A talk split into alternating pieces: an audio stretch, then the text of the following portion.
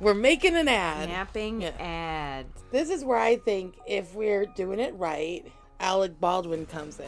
He says a couple things. He listens to the podcast every week. Has he been canceled? Was Alec Baldwin the one who killed somebody? I hear that Gary Sinise is free. Oh, okay, great. He hasn't worked since 2020. So, um, what would be the script that we would have Gary Sinise say for the Napping Through Happy Hour podcast? Listen to this damn show. Damn it. The Napping Through Happy Hour podcast brought to you by Geekscape. Real life, real drama, real time. I'm Gary Sinise. That's the the ad. ad. That's the ad. That's the ad.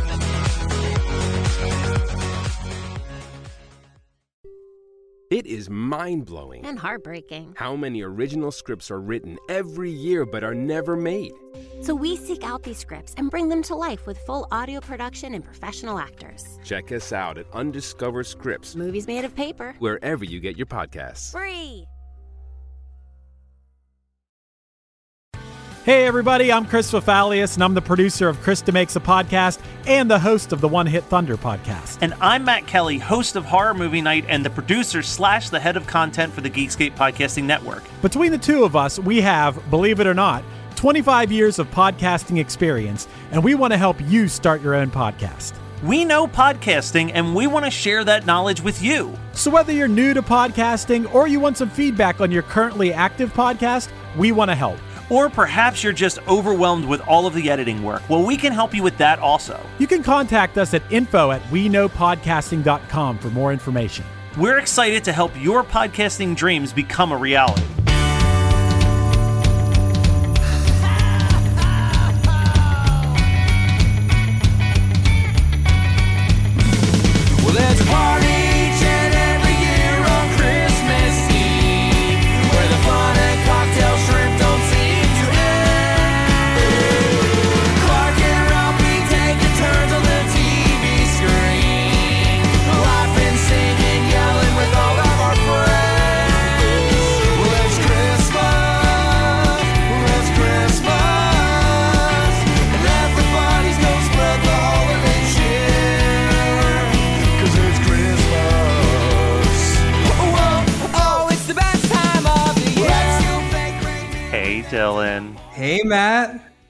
It's been a while since we've recorded. Has it has it has been a while. I don't know about you guys, but we're seeing snow for the first time. Hell uh, this yeah. Ooh, been getting them. It's pretty dope. But you know what else has been fun is like hearing these episodes that we recorded like almost a month ago that I've completely forgotten about as they've dropped on the feed. Yeah, when I, when we first got into doing this, I was sitting there wondering, like, am I going to be that person that sits there and listens to themselves speak? And uh, yes, I am that person, and I'm thoroughly enjoying the show. So if not for anything, I'm getting a kick out of us. so I got to give a quick shout out. Frequent guest on our show, Joe Farron, Joe, was on Weakest Link. Yeah, he was he was on the weakest link. I unfortunately missed it, but it is available on Peacock and Hulu for you listeners who may have also missed it. And he got like, should I spoil it or should I make people watch it? I have I have not seen it, so you're also spoiling it for me. But I'm I'm gonna leave that decision up to you. All right, I'm just going to say it. He got really far and got screwed by, I would say, s- being uh, sabotaged upon. What? He was he was the strongest link throughout the entire game. He only got two questions wrong the entire game. And then when it came down to the final three and it was time for people to vote, one person got all of their questions wrong. One person got two of their questions wrong, and Joe had a perfect score. But when they went to vote for going to the finals, both of them voted off Joe because they knew that neither one could beat Joe in the finals. Oh, so th- that doesn't make any sense. So I'm not I- like super familiar with the rules of the weakest link. Um, the most I know about it from the original incarnation is you are the You- weakest link. Goodbye. Yes. and the the special WWE F at the time celebrity appearances. Yeah, so basically, I was new to it as well, but I picked it up very quickly. Is that it's a team of eight people, and they do like three minutes of rapid fire trivia, and then after each three minutes of rapid fire trivia, everyone on the team votes off one person who they consider the weakest link. And when you get voted off, you don't get any of the money. The only person who gets the money is the last person standing. So basically, the person, it came down to two people being like, if I go head to head with Joe, I'm not going to get any money. So let me vote Joe off. And then it was just two mediocre players versus Joe. It was very devastating. All right, but so we're not here to, to hold on. They need to change the name of that show from Weakest Link to Weakest Link, then Strongest Link. but you know what? We're not here to talk about the weakest link. We're No. actually it's it's Valentine's Day, and there's no better way to celebrate Valentine's Day. Actually, I guess by the time this came out, Valentine's Day just happened. I don't know. I'm losing track of our release schedule. But anyway, we are joined by one of my good friends out in California. She is the star of Chasing Fletcher Allen, Heidi Cox. Yay! Hey, woo! Hey, Heidi. All right. Hello. how's it going? Oh, it's going great. First and foremost, a few things. We'll jump into to the movie you picked for us to watch while while you were sleeping. But hmm. before we get into that, let's talk about this chasing Fletcher Allen thing that I've been hearing so much about for the last two years. Oh, you're so nice. Have you not seen it, Matt? I Do still need haven't to- seen it. No, I'm, I haven't. I, I couldn't go to any of the film festivals to see it, so I have yet to see the Oh, we, movie. We'll we'll make sure we take care of that. Make sure you get to see it. I'm so sorry. I didn't even know you were going to bring it up, or I would have gone ahead and sent you both a link to watch Aw. it because it's Mhm. it's like it's I think it's 17 minutes, 18 minutes long. It's a short film about the easiest way to explain it in, in short would be it's about a woman who like she kind of goes through this journey of realizing that she's had everything she's ever needed all along. That's Aw. it. Perfect. and it happens around Christmas time, right? Uh, it could. It could. up, up for interpretation. It Sure. could be I mean- as Christmassy as while you were sleeping, which Uh, starts starts at Christmas and then midway through is very much not a Christmas movie anymore. But Uh, still it, well, very no, cute. it is though. I mean, it while you were sleeping does it goes through Christmas and New Year's, and then like it's almost like right after New Year's when it ends. So it's still, I still consider it a holiday film. which which we do have to bring up when we get to the end of this movie. But how Yes. about before we discuss the movie while you were sleeping, you tell us a little bit about your personal history with this movie and why you chose it. You know, I saw it when I was younger. Like, I think I must have been in middle school when I saw it. And I thought it was really funny. And as I got older, it was just, it became this staple. I'm going to use the full term romantic comedy because people say rom com all the time. It just became this staple romantic comedy that I would always go to, even if I'd seen it a million times because I loved that she has some physical comedy in it, but I just liked her character so much, Sandra Bullock's character. I liked that it was kind of there's a purity to it and the family is so freaking hilarious. Like so many things that I have written and filmed have been inspired by while you're sleeping and the comedic timing of it and yeah, I mean, even down to just Peter Gallagher laying in his hospital bed singing the ABCs to himself. It's all so freaking funny to me. I love the whole thing. I think one of the things that I really, really liked about this movie when I was watching it is that, yes, it's a romantic comedy, but it's almost more of a romantic comedy about her love for that whole family than it is just about her love story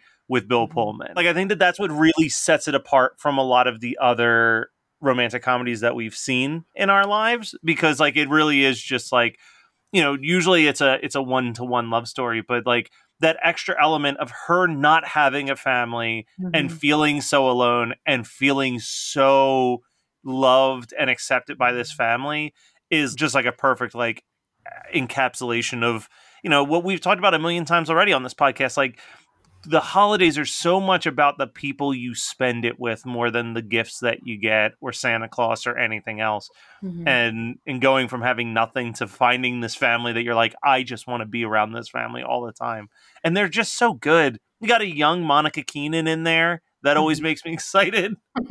But yeah it, I I mean show my cards on the table I don't know if it's one that I'll watch over and over again but I definitely enjoyed this movie I would agree. I don't think it's going to be one that I watch every year, but but I definitely agree with both of you. I think it's a I think it's a great film as a whole. I want to go back to what you were saying, Matt, because you could honestly pull Jack out of this movie, and it would still be amazing. That's not me sitting hating on Bill Pullman. Bill Pullman rules, and so does the character of Jack. But when you guys say romantic comedy, it's like we almost we don't even get that like she has fallen for Jack until pretty much three quarters through the movie. hmm I Yeah. like that this mo- this romantic comedy is different in that aspect because we don't see that a lot.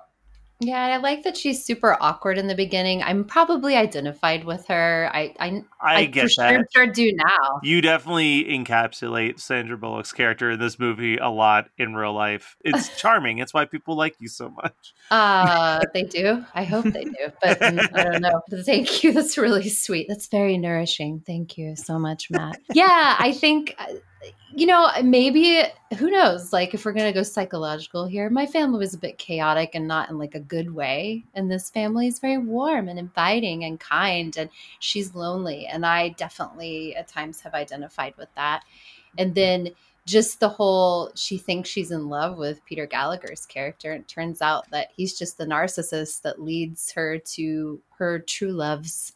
And yeah, I mean, there's Peter Boyle's in it. I mean, it's just there's so many amazing people in this film. So There is, And- there's a, it's a great cast, it, and it, I feel like It is. no one really talks about it. Like I've always had- heard of this too. movie, but like no one talks about it. See, I did. I had never even heard of it, Matt. When you Oh. texted me, you're like, "We're gonna watch while you were sleeping." It's on Disney Plus, and I'm like, "That sounds like a horror film." It's on Disney Plus, and then I like, and you're like, "We're gonna watch it for Valentine's Day," and then I looked it up. I watched the trailer, and I'm like, "No." And this is like, this is peak Sandra Bullock. yeah, she I think she had done Speed already, but that was that sounds weird. She's she had done Speed, but she was in, you know, she was in Speed already, so like people were just getting to know her. I think, and uh, Yeah. so cute and so hilarious, and like all the little faces she makes, and like I can't do it without like showing you.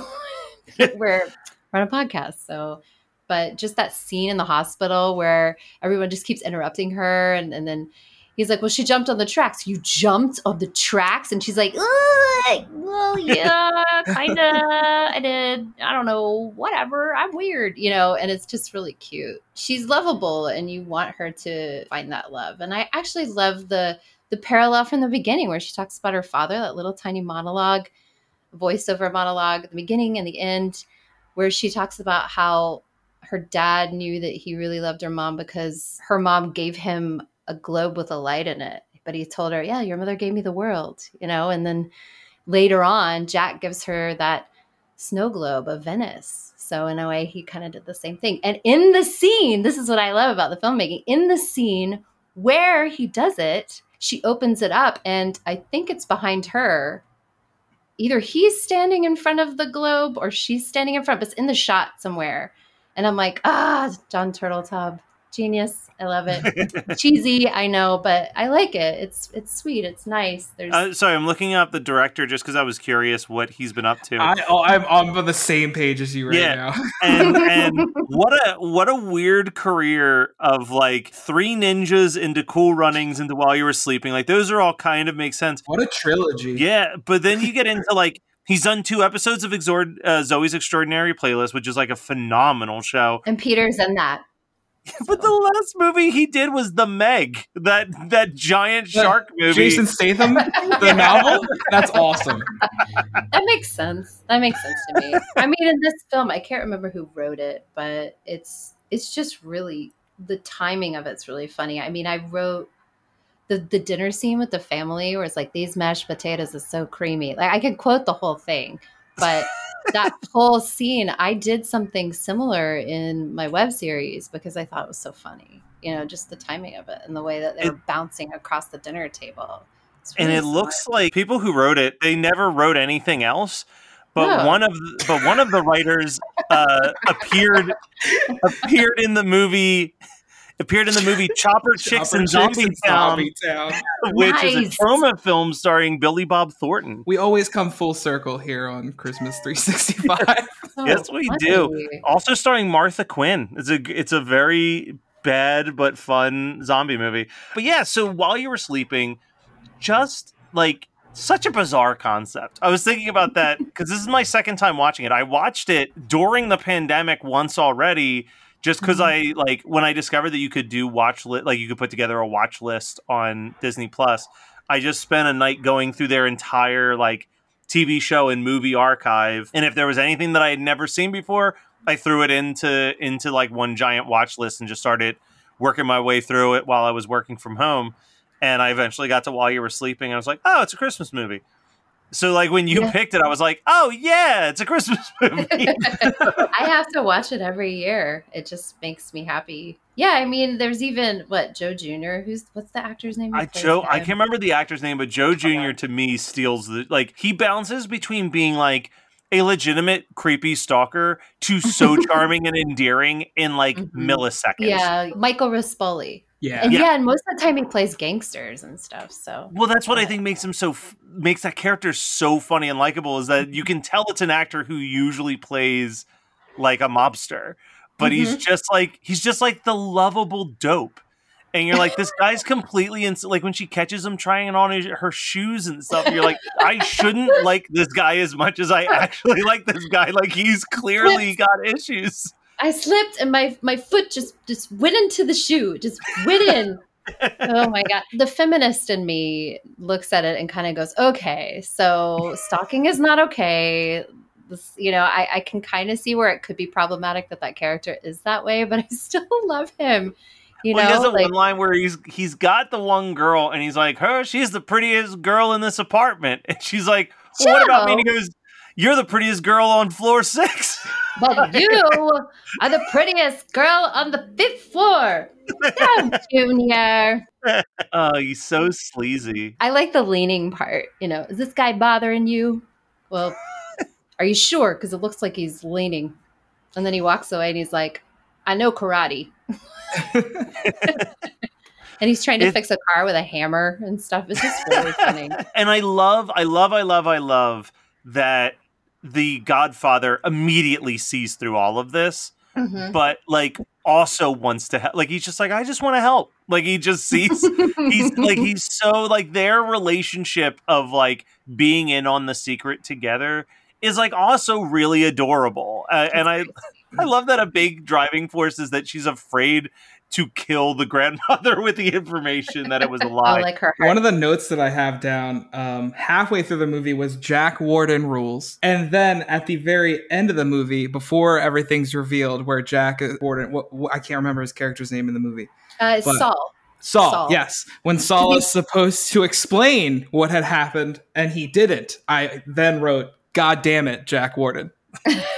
But he does it on purpose too. Did you like? It took Yeah. me years of watching it to realize that he doesn't want to tell them because he just wants. He loves her too, and he thinks the family needs her. And nobody's communicating very well in this family. That's the only thing. They're not communicating. There's lots of miscommunication and hiding information, but there's a lot of love. So, but yes, Saul is the godfather, which is really funny because there's a little joke in there about it too. Because she says, "Don't you have to be Catholic to be a godfather?" And he's like, "I donated to bingo night at the Catholic Church, and so they let me be the godfather, even though I'm Jewish or something like that." Really so one of my notes i didn't have a ton of notes because i was just kind of enjoying the world and being like well we'll see where the conversation takes us but one of the few notes i wrote was man it would be wild if this movie just ended right with sandra bullock ruining their life at a wedding and then just fade to black that would have been absolutely amazing because again I, I did so i was texting matt during this movie and overall i enjoyed it but i had some problems and that i think matt i think that would have solved all my problems it was just like If and she- she ruined their lives yeah because every time i'm like this is not okay. This is not an okay situation. She is out of her mind. At one point, the hospital hands her his stuff and she takes it. Yeah. I was like, I'm just gonna take these things. So, so the wildest thing for me is like I literally stopped a binge watch of Crazy Ex Girlfriend to watch this, and it felt like I just had never stopped watching Crazy Ex Girlfriend because like everything she's doing in this movie feels like it's something Rachel Bloom would have written into one of the scripts of Crazy Ex Girlfriend. but don't you think, like, in a way, she's kind of next of kin and she was let in because she's the fiance to him? They probably would hand her his stuff. But, what- she's not But- the fiance. But she's not. That's my point. It's- it's- yeah, but she she's afraid of killing people. Plus, I don't really think. I mean, she is afraid that grandma's gonna have a heart attack, but I really think deep down, like her actual motivation is to be part of the family. So of course she goes along with it, as quote uncomfortable as it is for her. At least she's not lonely. So it kind of makes sense. You got to suspend the disbelief a little bit, but you know, I the- mean, what what good romantic comedy doesn't force you to have to suspend disbelief? Oh, I had suspended. I had suspended my disbelief real hard because in the beginning, now mind you, that the last movie Matt and I watched for this podcast was Last Christmas. So I texted him during the train part, and I said, "Is the twist that they got absolutely annihilated by the train?" yeah, is it really a rom com then? You know, if that's the twist. Oh, if you know? yeah, if it doesn't have something Yeah. completely bonkers, it's not a good enough romantic comedy for me. Like that's the thing I've learned in the so I've learned two things over the last holiday season between binging like a ton of Christmas romantic comedies and binging a ton of like Christmas Hallmark slash Netflix original movies. And like for me, what I've concluded is like if they don't have a completely bonkers twist, or if the stakes don't exist, then is it even really a true Christmas movie that you're watching? That's a good point. That's a really good point. Yeah. Like it I needs agree. one of those two things. It, I can't. I can't deal. I think that's why I've like slowly gotten less and less invested in like Christmas horror movies. Is like I don't need high stakes when I'm watching these movies. I need either low stakes. I need low stakes and a feeling that everything is going to work out in at the end.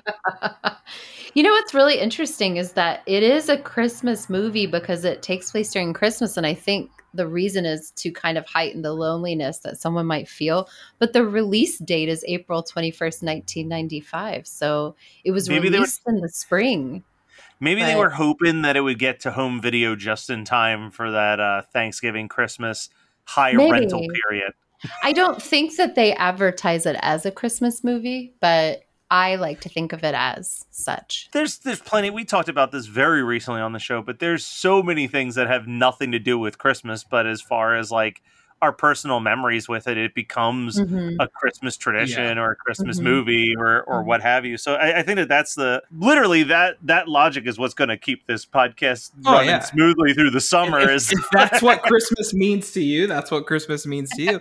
I we can't control that. Like I hate the argument, the Die Hard argument. Like, if it's a Oh, Christmas really? movie to you, it's a Christmas movie. If it's not a Christmas movie to you, it's not a Christmas movie to you. Like Yeah. I mean, we make that up. I, again, Matt just said we talked about this very recently. To me, I watch Thirty Rock around Christmas. It's set in New York. For some reason, it reminds me of Christmas because of the time of year.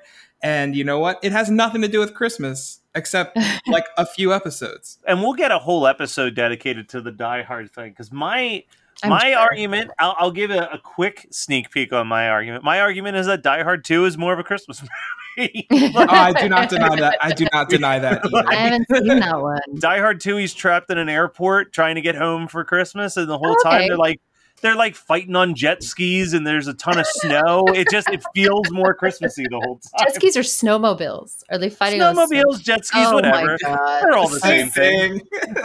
funny though. I'm just trying to picture what it. is a jet all. ski but a non-snow snowmobile It's just a, it's just a, a snowmobile's just a jet ski with well skis under it. And Yeah, frozen, exactly. frozen water instead there of you go. just, yeah, liquid Well, water. that was I got into an argument with someone this past holiday because I was listening to "Do You Want to Build a Snowman" from Frozen. They're like, "That's not a true Christmas song," and I said, "It's got snowman in the title."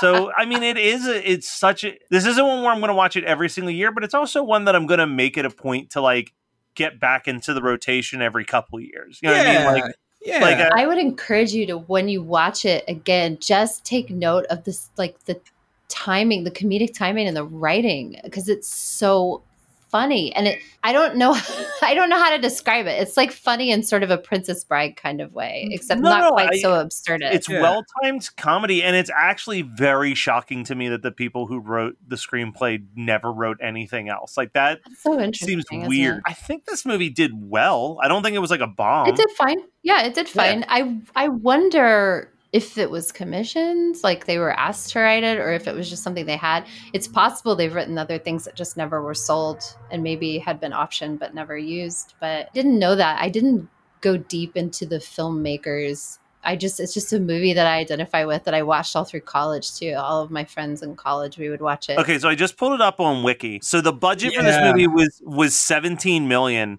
but it mm-hmm. brought in 182 million at its box office run. Okay, yeah. So- I saw that Um, was completely shocked because, like I it- like you said, you had heard of it but never seen it.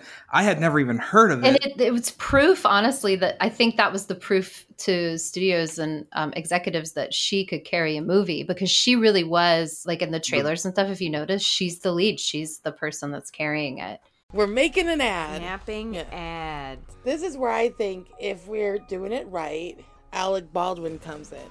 He says a couple things. He listens to the podcast every week.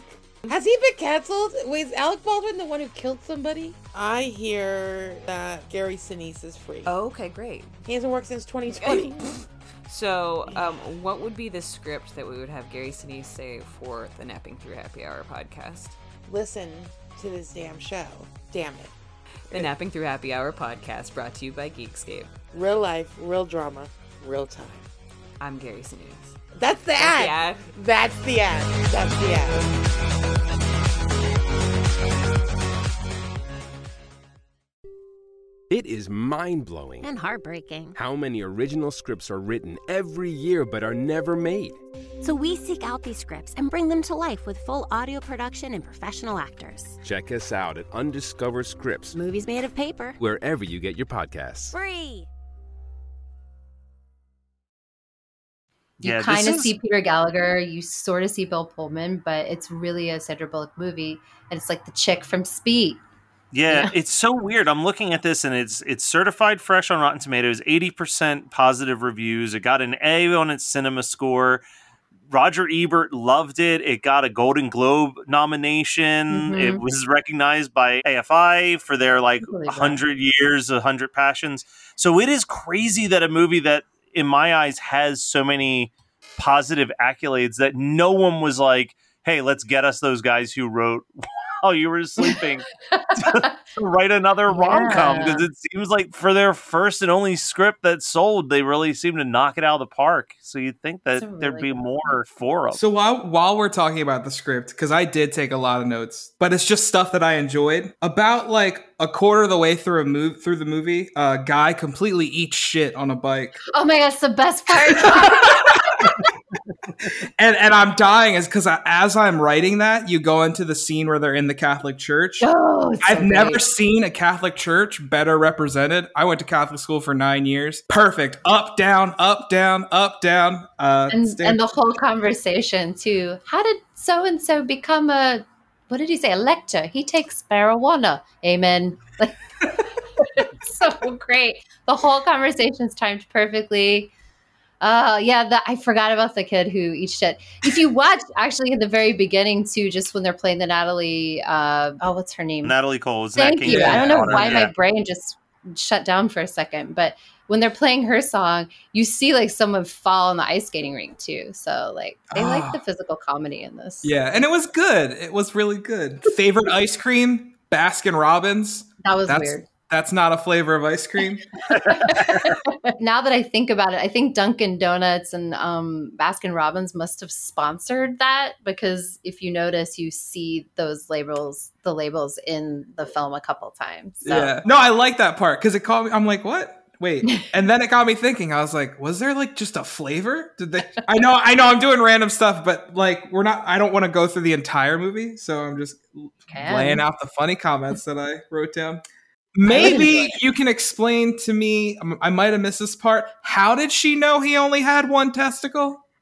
Okay, so remember the part where the orderly comes up to her and says, "These are your husband thing, his husband's things," and she's like, "He's not my husband." And then this guy goes, "Oh, you're Peter's fiance. I'm such such and such the, and I'm a partner at the." And he lists like whatever stupid. Yeah, because he had the law firm. pencil in his pocket while And they he's were playing basketball. He's Yeah. like, after what happened, she's like, what? After the accident, she's like, accident. He's like, what did he say? Was it an accident? I'm a lawyer. I have a I carry a pencil in my pocket. It's what I do. And then the and she's like, okay. And like the the elevator doors close. So right. you kind of get a hint of that, like later on when she explains that he's playing basketball and you know, you Yeah, can fill in the For some, yeah, for some reason that part missed it, and I'm like, was that was just really good guessing. That so yeah. Oh, uh, when they have to decide who goes to check and confirm. oh my god! and they play that music. The,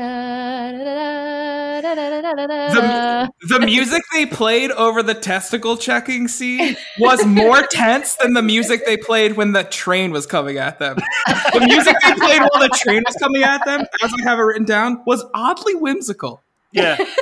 This is a Well, 'cause- romantic moment. Yeah. So here's a big question. Here's the question to ask Yeah. Peter Gallagher or Bill Pullman, not their characters, them as people. If you had to choose between the two, where you where you leaning?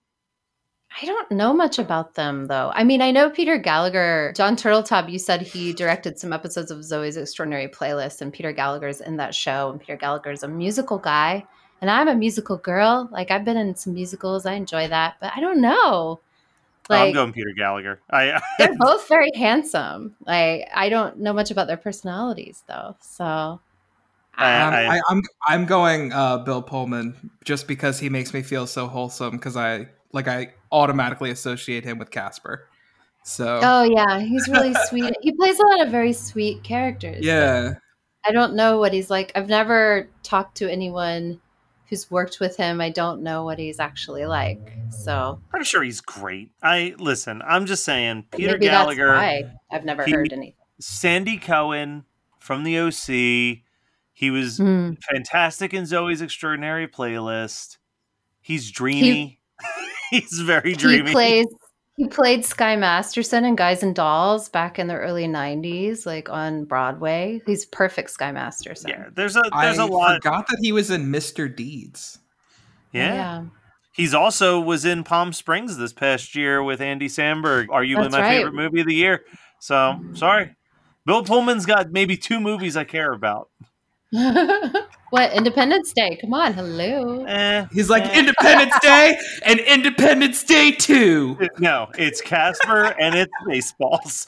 there are just so many amazing veteran act stage actors in this There- film as well. So, and they're both both of them are stage. They're I'd say they're more stage than film, but I don't I don't want to say for sure. But I feel like that's what they love the most, and that's where they got their start. And if that kind of makes sense because in a weird way, while you're sleeping, I think what I really like about while you're sleeping is that it feels like a throwback to like a Cole Porter musical or like a screwball comedy of the 30s and 40s. Like it's got that very mm-hmm. madcap, mistaken identity, trying to keep up with the lie type premise that I just love in in all types of like that I my favorite musical of all time is Anything Goes, and like if that's not kind of the plot line of Anything Goes, like it's just I love those like when you do something like this. Like I think that that's where it works. Is that yeah, everything she's doing is absolutely the wrong decision,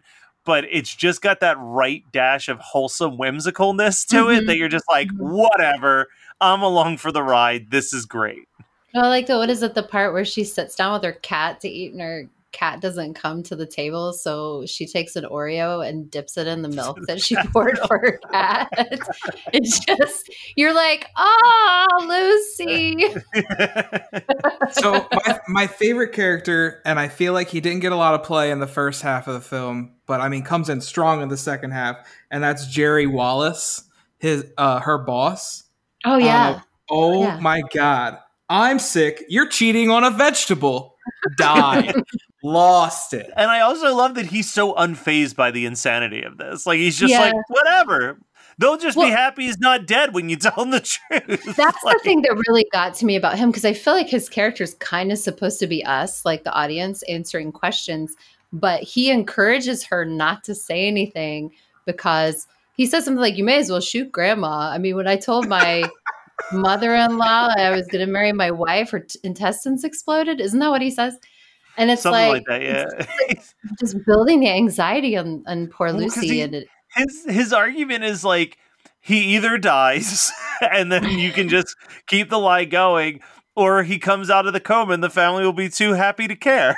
like, the, the stressful part is when he comes out and then they begin to convince Peter Gallagher that he has amnesia. Like that's Yeah. when like, oh, this is too far. The first time you right, the first time you see it, you're like, oh, here we go. And that's what I love about the the movie too, is because in every point you think she's gonna get caught, fate seems to be turning a different direction. Even like when she goes to his apartment to feed the cat, and then Jack comes over, and you know the phone rings, and he's like, "Aren't you gonna get it?" And she's like, "No, let the machine get it." And I'm here to feed the cat. He doesn't have a cat. Meow. The cat comes around.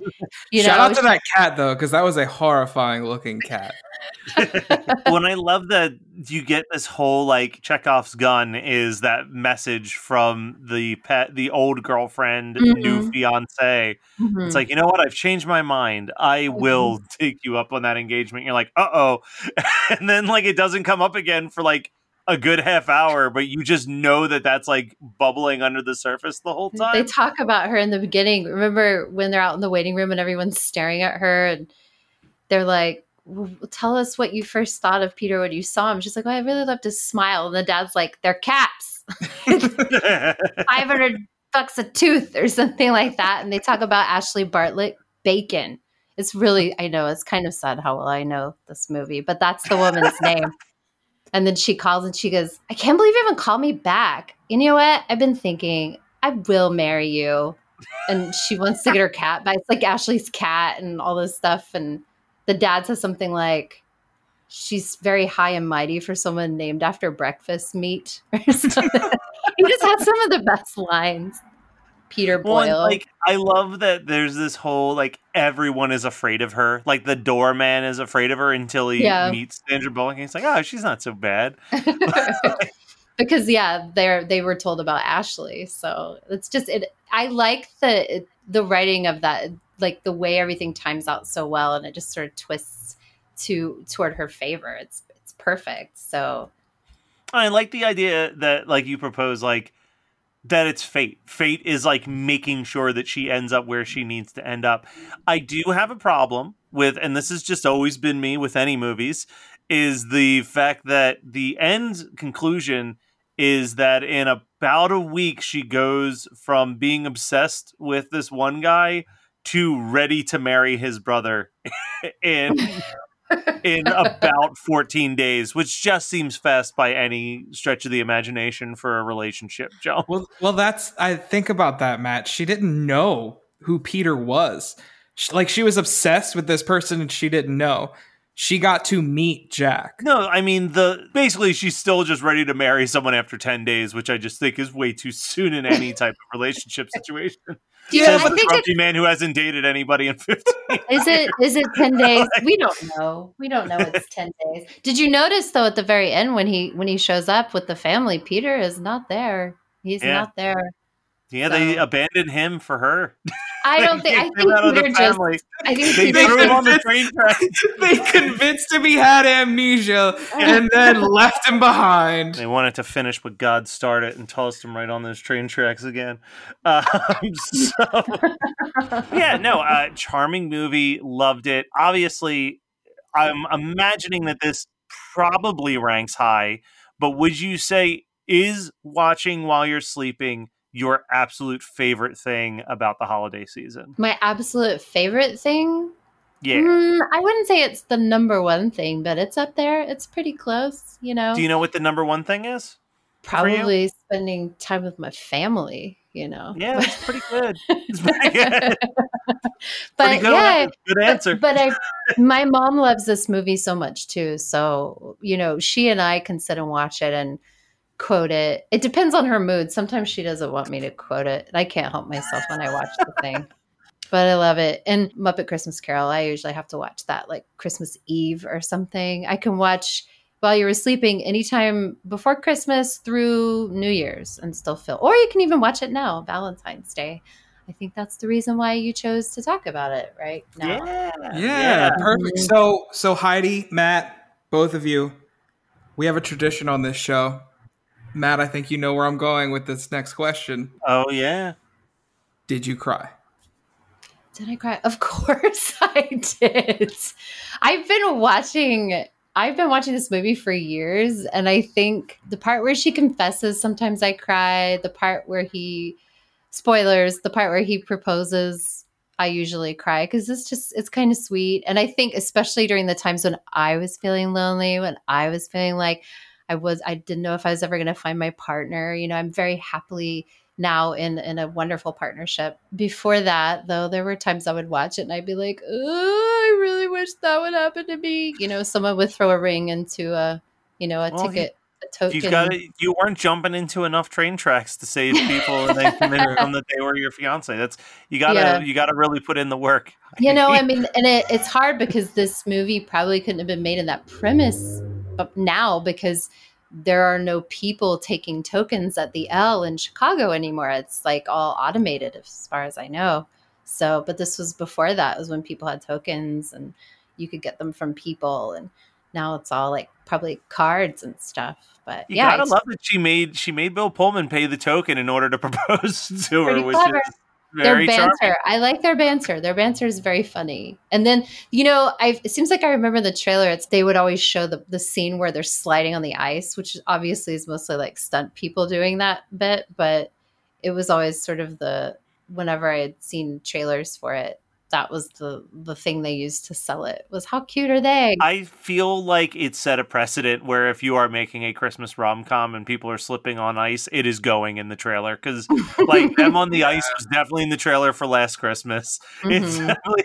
It's, It's I think that that's a go-to shot. It's just like it sets a very specific mood where you're like, "Oh, look at them." but they're so funny. I love I love that scene because they it's of course adorable, but then when he falls down and rips his pants and sh- he says, "Do you have a pair of pants I can borrow?" and she says, "If you fit into my pants, I'll kill myself." it's the best. Dylan, I got to ask the question back to you. I mean, the answer for me is I actually I didn't. I did feel a little choked up towards uh, when she makes the confession in the wedding scene, but uh, there was never a tear that broke through the eyeball. Dylan, how about you? Um, I didn't cry either. Uh, there were moments that I guess the best way to word this is that made my heart flutter. I do a hiccup. But I- yeah, that's- that's- like my sister, my sister always knows when like the tears are are coming because like I'll do a type noise. it's like, it's like, all right, I gotta, I know do it. that I gotta noise. fight Yeah. it back. I gotta fight this back. I get it. I get it. And then That's like sweet. if the scene changes quickly, then I'm like, okay, I'm in the clear. But if like they keep hitting the the beat that's hitting that, then it's just like, all right, I tried my best. Here it comes. And then like the tears just start start flooding out. And I mean, there are multiple moments. Uh, honestly, whenever Saul is interacting with anyone in the Mm. family, you you just know how much he cares about this family. Honestly, when, when Peter proposed, I was like, oh, because like he he did kind of fall in love with her because he's like, oh, Well- oh, he's he's but he's like, I I know, but at the same time, it's like he's almost like I'm gonna get this second chance, and then it's revealed, well, he's not with the rest of the family, so we assume he's either dead or an asshole, and they kicked him to the curb. I do like that like he he proposes to her and like you know that it's not love and that he is this narcissist Yeah, but it also seems like in the brief time that he's known her he's like you are better for me yeah, than what I've that's, like that's what I was taking from it. Yeah, Yeah, which like, is a it's like- good that's a good narcissist point of view. I mean, and my favorite line in that proposal is my family loves you. I might as well love you. yeah It's- it's what every girl longs to hear Yeah. But She's at like- the same point, he's also still convinced that he's he has amnesia, selective amnesia. I think It's so refer it funny. It's so funny when he wakes up and dad does that. My God, he's got amnesia. and they play the music, you know. But you know that monologue she has where her boss says, Whom are we marrying? You know, that whole bit. And then she goes off about, you know, every day I go to work, I sit in a booth like a veal. You know, I don't have any stamps on my passport. And now raise uh, uh, like a, what, I don't know what I was trying to say just then. Now a, a very rich, handsome man has proposed to me. I guess that makes me a crazy lunatic. And I actually really love that little monologue that she has because it really, it's like that's what's kind of been bubbling under the surface the entire movie. It's like a little bit of a, you know, and I don't know, Jonathan hates it when I say this, but like sometimes it might be harder for dudes maybe to like relate to the story because if you're a girl, you it's just kind of a different experience. And I don't mean that in a dismissive way. It's just women feel uh, certain ways about certain things, and like I definitely identify as like having been a lonely woman in a big city without my family before. But I'm sure like guys can find ways to identify as well. But maybe that's why neither of you cry. That's all I'm saying. You know, you don't get proposed to usually either. So there's that. Thoughts? Did I offend I you? mean, men men got offended? feelings too, lady. No, no, you did not offend us. As as I feel every week, Matt and I has to go have to go. Remember, this is coming from two white straight males. Uh, please do not harm us. We want like we're open to the other perspective, but this is our perspective, and we apologize for our thoughts. I feel like we do that on a weekly basis. I but it's also but but the flip side is that it is also from two real hopeless romantic Yes, uh, That's yeah. true. That is sad, true. sad sack yes, Like, very That much is so. true. I believe we're that. very in I touch know. with our I, just- feminine side on the christmas 365 podcast Yes, I love that. That's lovely. so so as we wrap things up heidi where can people go to not just follow the film festival releases of chasing fletcher allen uh, which you know have crossed all the way over into other countries at this point but Yeah. also where can they keep in touch with what you've got going on what your future roles and projects are You know, I think my handle on most uh, social media is at Ms. MS uh, Heidi Cox. So I think even on Facebook, if you type that in, um, it should take you to my, my little page. So y'all can do that. I'd love to get a follow and uh, keep you updated. Sometimes it's exciting, sometimes it's just very pandemic lockdowny, but you know, that's life, right? Yeah, we're gonna keep on pushing through. All right, well, Heidi, thank you so much. Clearly, we could talk for a whole nother two hours just about while you were sleeping and just, you know, talking talking life. It's always great to have someone on of your caliber. So thank you so much, Heidi. Yes, thank Oh, you for you- joining us, Heidi. You to flatter me. Thank you. And thank you for watching that film. I just I love it. And you know what, Matt? Next time I see you, we should watch it together and then you'll see how annoying I am when I I'll, I'll watch it a couple times so I know the quotes and I can quote along with you. That's Yeah. the only true way to watch a movie like this. Is it's is true. saying the quotes simultaneously with a good friend. Oh, uh, thank you both for having me. This was really of course. Thank, Thank you you. so much, Heidi and Dylan. Yeah, Matt. Happy holidays. Merry Christmas, Matt.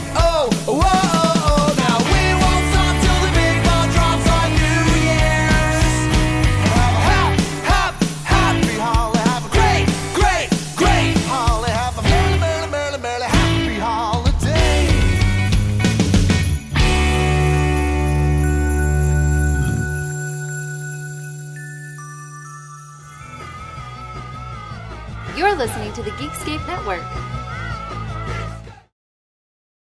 We're making an ad. Napping Yeah. ad. This is where I think if we're doing it right, Alec Baldwin comes in. He says a couple things. Mm. He listens to the podcast every week. Has he been canceled? Was Alec Baldwin the one who killed somebody? I hear that Gary Sinise is free. Oh, okay, great. He hasn't worked since 2020. So, um, what would be the script that we would have Gary Sinise say for the Napping Through Happy Hour podcast? Listen to this damn show. Damn it. The Napping Through Happy Hour podcast brought to you by Geekscape. Real life, real drama, real time. I'm Gary Sinise. That's the That's ad. the ad. That's the ad. That's the ad.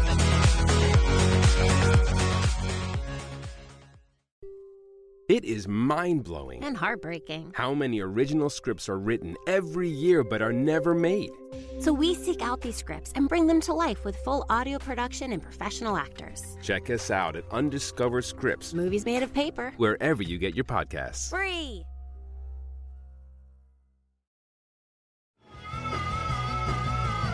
You're listening to the Geekscape Network.